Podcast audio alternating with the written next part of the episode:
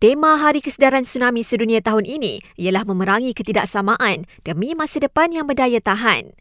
Pengarah bahagian teknikal cuaca dan geofizik Malaysia, Azhani Abdul Aziz, berkongsi makna di sebalik tema itu aktiviti-aktiviti Hari Kesedaran Tsunami Sedunia akan berfokus kepada bagaimana kita nak tingkatkan kesedaran rakyat dalam menghadapi bencana tsunami lah. Selain daripada itu, kita lihat risiko tsunami itu sendiri mempunyai beberapa faktor seperti kemiskinan, ketidaksamaan dan juga keterancaman.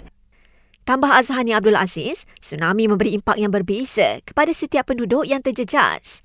Berdasarkan kajian pasca tsunami lautan Hindi 2004 mendapati, 70% daripada keseluruhan kematian terdiri daripada golongan wanita. Kajian mendapati ramai wanita menjadi mangsa berpunca daripada sifat semula jadi wanita itu sendiri yang sentiasa meletakkan keselamatan ahli keluarga mendahului keselamatan oh. diri sendiri dan juga kurangnya pengetahuan untuk menyelamatkan diri sendiri ketika bencana. Beliau berkata demikian sempena Hari Kesedaran Tsunami Sedunia semalam. Selangor jadi negeri terbaru yang terjejas akibat banjir. Lebih 570 penduduk kini berlindung di PPS melibatkan daerah Hulu Langan, Sepang dan Subang Jaya. Manakala Perak merekodkan kira-kira 220 mangsa banjir.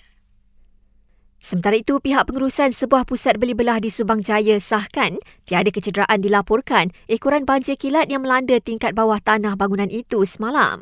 Pihaknya sedang aktif tangani keadaan itu dan memastikan keselamatan pembeli dan pengunjung bangunan berkenaan. Statistik keseluruhan jenayah di Kelantan dalam tempoh 10 bulan ini turun hampir 9% berbanding tempoh sama tahun lalu.